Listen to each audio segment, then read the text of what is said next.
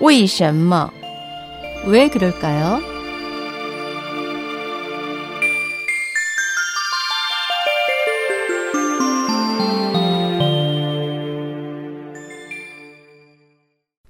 왜 그럴까요? 도사를 우객이라고 하는 이유는 무엇일까요? 중국 신화에서 팔선이 돌을 얻어 신선이 되었다는 이야기는 세상에 널리 알려져 있습니다. 그들은 각기 남녀노소 북이 빈천을 대표하는 속세의 사람이 수련의 정가를 이룬 것을 대표합니다. 일반인들은 종종 돌을 닦아 신선이 되는 것은 불가능하며 허구라고 여깁니다.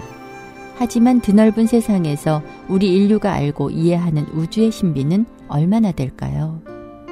명대의 몽학 어린이 교육교재 유학경림 4권 석도 기신유에는 우객, 황가는 모두 도사를 가리킨다는 기록이 있습니다.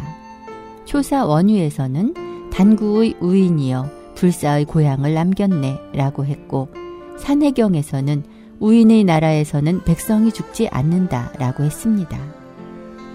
여기서 우객, 우인, 황가는 모두 도사를 가리킵니다.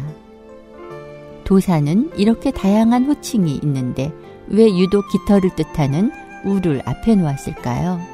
우란 원래 새의 날개를 뜻합니다. 인간이 돌을 닦는 최종 목표는 아득히 높은 하늘로 날아오를 수 있는 자유자재한 신선이 되는 것입니다. 그로 인해 도사를 우인, 우류, 우사 등으로 칭했고 돌을 이루고 신선이 되는 것을 가리켜 우하 등선이라고 했습니다. 송나라의 대문호 소동파는 적벽부에서 한잎의 갈대 같은 배가 가는 대로 맡겨 일만 일항의 아득한 물결을 헤치니 넓고도 넓게 허공에 의지하여 바람을 타고 그칠 때를 알 수 없고 가붓가붓 나붙겨 인간 세상을 버리고 홀로 서서 날개가 돋쳐 신선이 돼 오르는 것 같더라 라고 노래했습니다. 수뷰기에는 연나라 소왕이 꿈에 어떤 사람을 만났는데 옷이 깃털로 되어 있었기 때문에 우인이라 불렀다 라는 내용이 있습니다. 여기서 새의 깃털은 신선이 하늘을 날아오르는 것을 비유한 것이며 우인이란 바로 신선을 가리킵니다.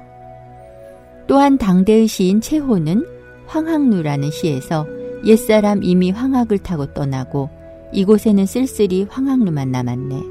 황학은 한 번 떠나 돌아오지 않고 빈 하늘엔 흰 구름만 유유히 떠도네. 라고 읊었습니다. 이 시의 배경이 되는 황학루는 수많은 고사에 등장하는데 전설에 따르면 신선이 황학을 타고 가다가 이곳에서 쉬어갔다고 합니다. 고대인들은 학을 장수의 상징으로 여기며 신성시했습니다. 학은 또 깃털이 유달리 아름다워서 선학이라고도 부릅니다.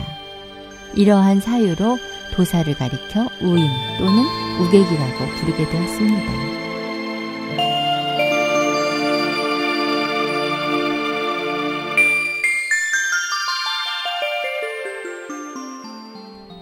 왜 그럴까요의 황명이었습니다.